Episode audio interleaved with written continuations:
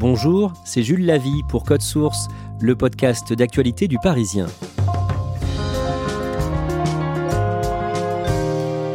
Il y a tout juste 30 ans, sur la Côte d'Azur, le 3 juin 1991, la justice qualifie d'inquiétante la disparition d'une jeune femme brune aux yeux verts, Marie-Hélène Audois, une représentante de commerce âgée de 22 ans. Malgré les doutes, malgré les soupçons, l'enquête n'a rien donné.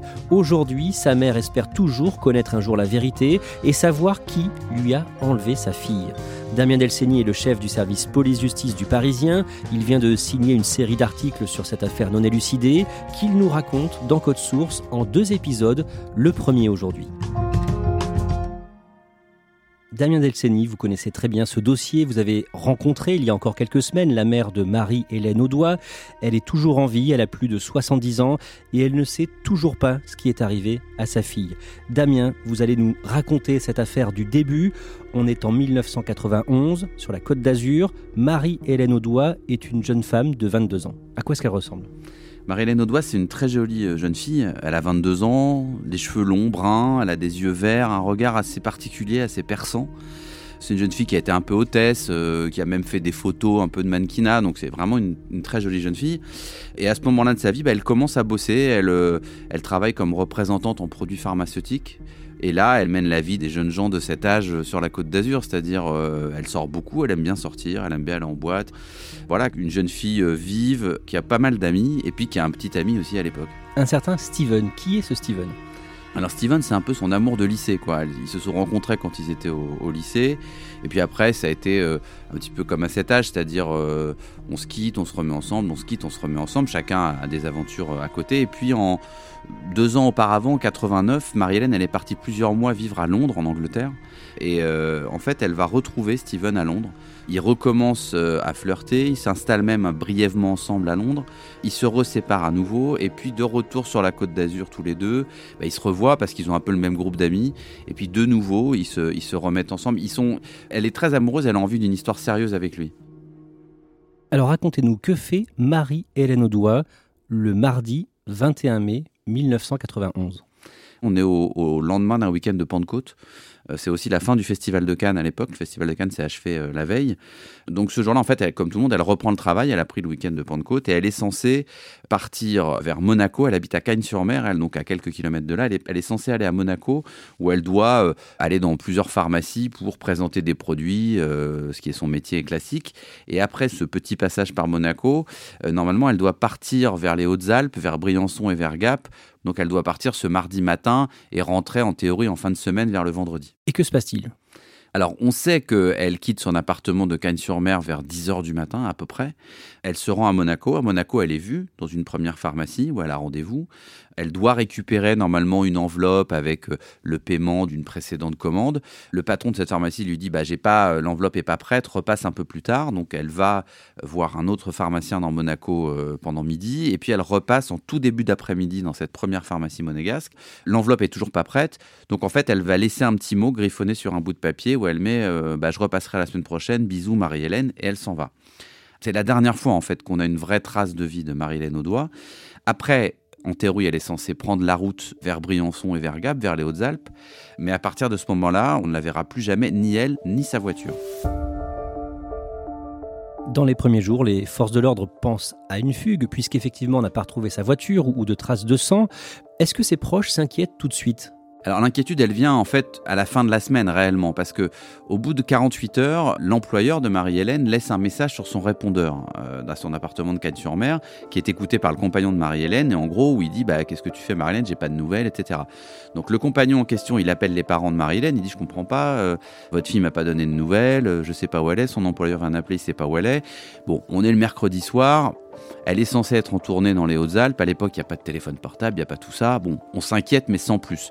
Donc ses parents, la première chose qu'ils font, sa maman, ce qu'elle appelle quelques hôtels à Gap et à Briançon euh, pour voir si sa fille a pris une chambre dans ces hôtels-là. Bon, ça donne rien. En fait, la vraie inquiétude, elle commence à, naître euh, à la fin de la semaine, le vendredi, puisque Marie-Hélène ne rentre pas de sa tournée comme prévu chez elle à Cagnes-sur-Mer. Et là, bah, en gros, on commence à faire le tour. Petit euh, petite amie n'a pas de nouvelles, les parents n'ont pas de nouvelles, les copines n'ont pas de nouvelles, personne ne sait ce qu'elle est devenue. Donc là, démarre une période de recherche. Donc la maman et le papa commencent un petit peu à remuer. Euh, ils vont le week-end aller signaler sa disparition au commissariat. Elle est majeure, donc on ne peut pas euh, déclencher une grosse enquête, mais en tout cas on signale qu'elle a disparu pour qu'il y ait un avis de recherche et qu'on commence à la chercher. Et puis à partir d'une semaine de disparition, là les parents vont vraiment lancer des recherches opérationnelles euh, dans la région. Qu'est-ce qu'ils font concrètement? La maman, elle va éditer un certain nombre d'avis de recherche avec une photo de sa fille qu'elle va distribuer euh, partout où elle peut les distribuer. Et puis surtout, ils vont se lancer dans des vraies recherches opérationnelles, c'est-à-dire qu'ils vont louer des hélicoptères pour survoler la route entre Monaco, Briançon, Gap, parce qu'on pense à un accident. C'est une route qui est assez sinueuse, il y a des ravins, elle peut avoir perdu le contrôle de sa voiture, la voiture peut être tombée dans un ravin. Donc ils vont louer des hélicoptères pour survoler ces zones très accidentées de l'arrière-pays niçois pour essayer de repérer la voiture. Ils vont aussi refaire le trajet sur la route avec une voiture et en fait s'arrêter assez souvent pour voir aux endroits où il n'y a pas de rambarde, si elle peut pas être tombée à cet endroit-là, voir s'il y a des traces de choc, de freinage, d'accident. Enfin voilà, ils vont vraiment se livrer à, à des recherches véritablement opérationnelles que ne fait pas la police à ce moment-là parce que la police est encore dans une période où elle peut croire à une disparition volontaire. Accident, les recherches par hélicoptère n'ont rien donné. Enlèvement, fugue, autant d'hypothèses. Du côté du commissariat de police de Cagnes, prudente réserve. On précise toutefois que des situations identiques sont malheureusement fréquentes, mais qu'il s'agit là d'une disparition inquiétante. Le 3 juin, après deux semaines sans nouvelles de Marie-Hélène, la disparition est qualifiée d'inquiétante par la justice. L'enquête est confiée à la police judiciaire de Nice qui perquisitionne l'appartement de Marie-Hélène et de son petit ami Steven à Cagnes-sur-Mer. Oui, c'est le tout début de l'enquête, c'est-à-dire que là, au bout d'une quinzaine de jours, tout le monde comprend bien qu'il n'y a plus de communication, il n'y a pas de mouvement sur son compte bancaire, donc il y a quelque chose de véritablement inquiétant. Elle donne plus signe de vie à personne, on ne retrouve pas sa voiture, donc là se met en route la machine judiciaire. Effectivement, le premier acte, bah, c'est un déplacement des policiers au domicile de Marie-Hélène et de son petit copain Steven à Cagnes. Il y a une perquisition qui est assez courte. L'appartement n'est pas très très bien rangé, mais il n'y a pas de traces de lutte, il n'y a pas de traces particulières qui sont repérées sur place. Les enquêteurs, ils vont juste saisir euh, quelques objets, dont deux qui les surprennent un peu. C'est que quand ils visitent et quand ils perquisitionnent la chambre, ils trouvent deux photos qui sont dans cette chambre, mais qui ne sont pas des photos de Marianne, qui sont des photos d'une autre jeune fille, dont on apprend que c'est euh, une des maîtresses de Steven. Donc il trouve ça bizarre qu'il y ait des photos d'une rivale quelque part de Marilyn dans sa propre chambre à coucher, donc il saisit ces photos-là, mais il trouve rien de suspect sur place. Quelques heures plus tard, Steven est entendu comme témoin dans les locaux de la police judiciaire de Nice. Oui, il est entendu à double titre. D'abord, c'est le petit ami de Marie-Hélène, et puis c'est surtout l'un des derniers à l'avoir vu ce fameux mardi où elle disparaît. Donc, euh, en gros, on va lui demander de raconter cette journée, de raconter aussi un petit peu les heures qui ont précédé. Donc, il fait une déposition, il dit voilà, on s'est levé le matin, il n'y avait rien de particulier, on a pris notre petit déjeuner ensemble, je l'ai accompagnée à sa voiture parce qu'elle partait en tournée avec sa valise, et puis bah, après, voilà, on s'est plus revu, et elle a disparu, et voilà. Quand il répond aux questions des policiers, il ne leur cache pas que le contexte et sa relation avec Marie-Hélène est un petit peu depuis quelques jours. La semaine précédant la disparition de Marie-Hélène, il y a eu pas mal de disputes entre Steven et elle au sujet des infidélités de Steven et surtout d'une d'entre elles qui est cette relation qu'il entretient avec un mannequin suédois qui s'appelle Gunia, qui est une jeune femme à l'époque qui est surtout connue pour avoir joué dans une publicité pour des biscottes qui est assez euh, populaire en France. Elle a fait quelques petits rôles au cinéma euh, aussi. Elle est présente, elle, dans la région pour le Festival de Cannes. Et donc, il y a relation. Ils couchent ensemble entre Steven et, Gounia cette semaine-là. Marie-Hélène le sait, elle l'apprend, il y a une Donc il y a une tension dans le couple qui est réelle, même si Marie-Hélène a un petit peu l'habitude déjà des infidélités de Steven. Ce Steven, il est connu de la justice ou de la police?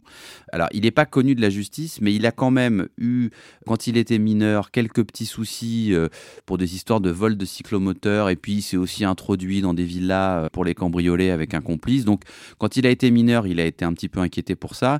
Et surtout, les policiers savent aussi qu'ils l'ont déjà croisé dans une autre affaire, euh, beaucoup plus dramatique celle-là, une affaire qui remonte à une dizaine d'années précédentes la disparition de Marie-Hélène, c'est que il a été un témoin important dans la disparition d'un petit adolescent qui s'appelait John Bert, qui est un enfant qui faisait du vélo et qui a disparu. On ne l'a jamais retrouvé, ni lui ni son vélo. Toujours aujourd'hui, on ne sait pas ce qui est devenu John Bert 40 euh, ans plus tard. Il se trouve que Steven était à l'époque un ami de John Bert, ils étaient adolescents, ils avaient sensiblement le même âge, et que c'est un des derniers à l'avoir vu. Et qu'à l'époque, il avait été entendu également comme témoin dans cette disparition et qu'il avait livré des versions un peu contradictoires. Mais bon, il n'a jamais été inquiété judiciairement. D'ailleurs, personne ne l'a été dans l'histoire de la disparition de ce jeune garçon.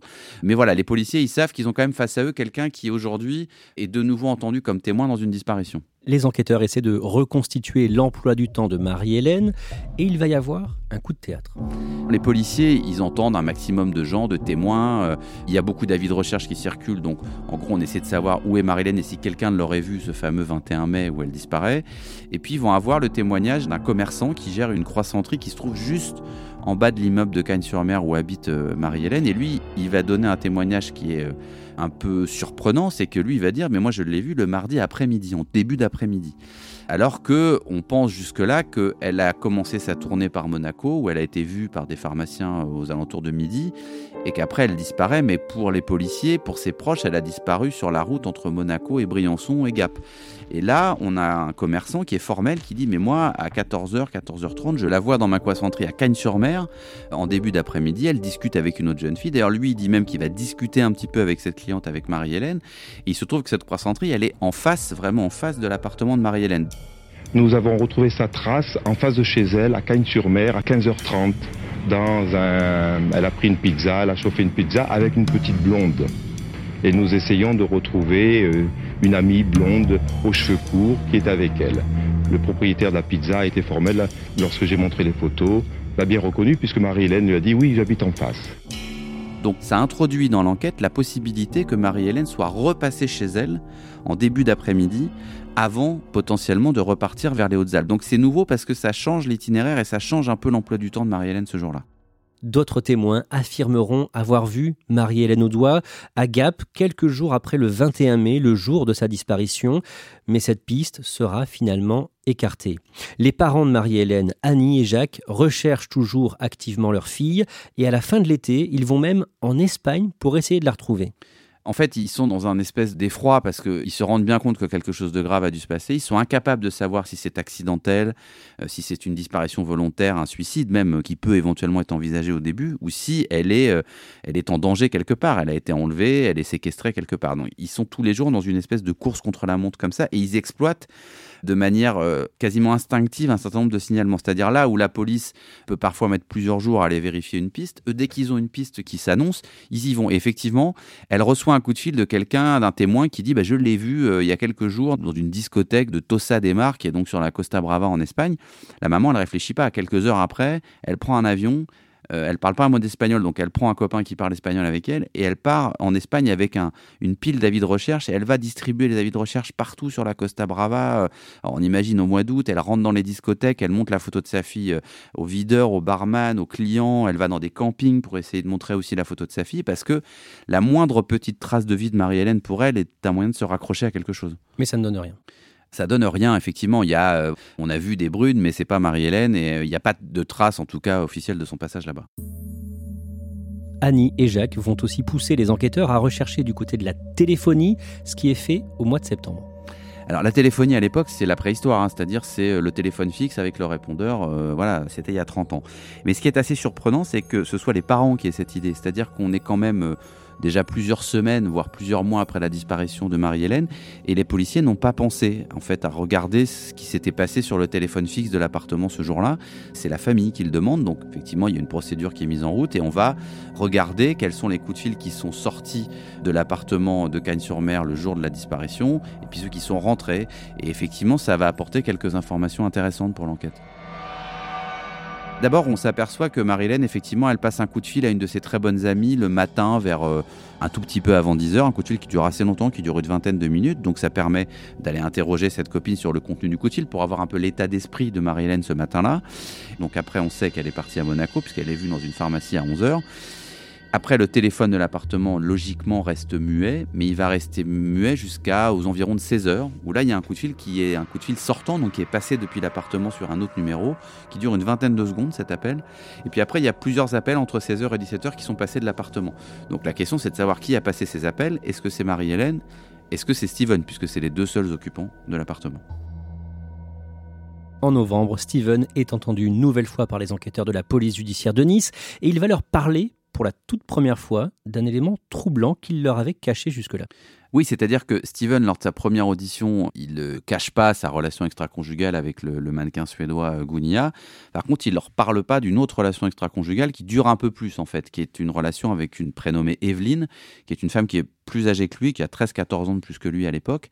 Ils ont travaillé dans la même agence immobilière, elle était sa patronne, et puis ils ont entretenu une relation. Euh, voilà, c'était sa maîtresse, il était son amant. Et ça, il ne l'a pas dit aux policiers lors de la première audition, il ne le dit que lors de la deuxième alors même que ça va tout de suite intéresser les enquêteurs, parce que cette fameuse Evelyne, elle a un rôle qui est quand même assez particulier, c'est-à-dire qu'à la fois, elle est la maîtresse de Steven, mais elle est aussi une forme d'aide financière pour lui, c'est-à-dire qu'elle lui paye une grosse partie de son loyer, elle lui fait un certain nombre de cadeaux, il va s'acheter une BMW grâce à elle, un peu de temps avant la disparition de Marielle, et puis surtout, il va tout de suite dire aux policiers bon ben voilà j'entretiens cette relation extra-conjugale avec Evelyne mais Marie-Hélène était au courant elle était tellement au courant que il y avait une véritable tension entre les deux femmes. C'est-à-dire que Evelyne était très très jalouse de Marie-Hélène euh, qui était d'abord beaucoup plus jeune qui était beaucoup plus belle qu'elle et qui surtout s'était installée avec Steven.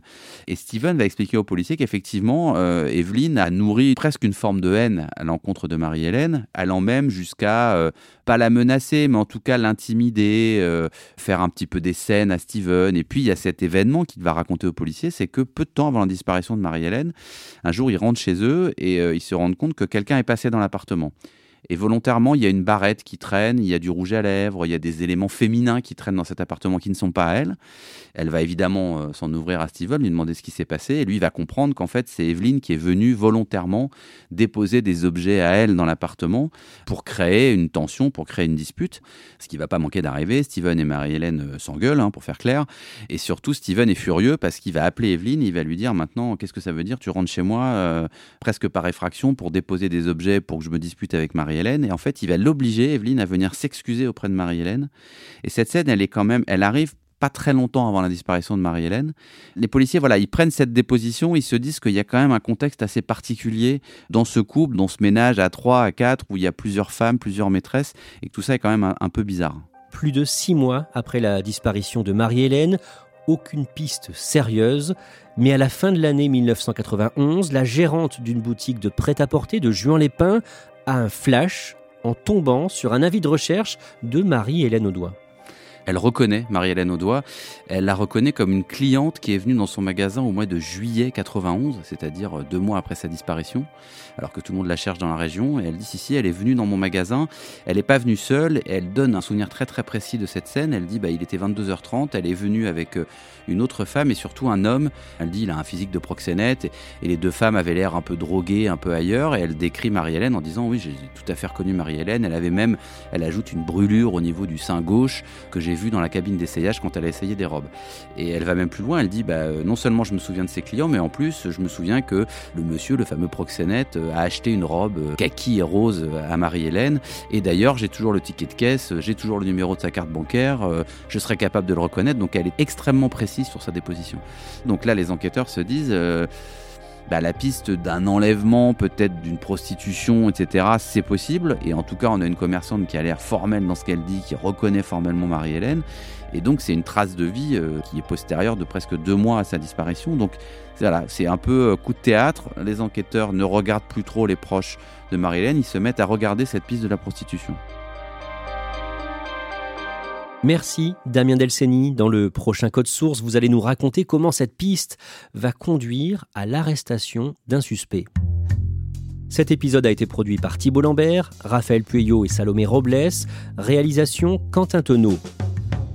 Code Source est le podcast d'actualité du Parisien, disponible chaque soir du lundi au vendredi. Pour ne rater aucun épisode, abonnez-vous sur Apple Podcast, Google Podcast ou encore Podcast Addict. N'hésitez pas à nous écrire directement, code source at leparisien.fr. Et puis si vous aimez Code Source, dites-le nous en laissant des petites étoiles ou un commentaire sur votre application préférée.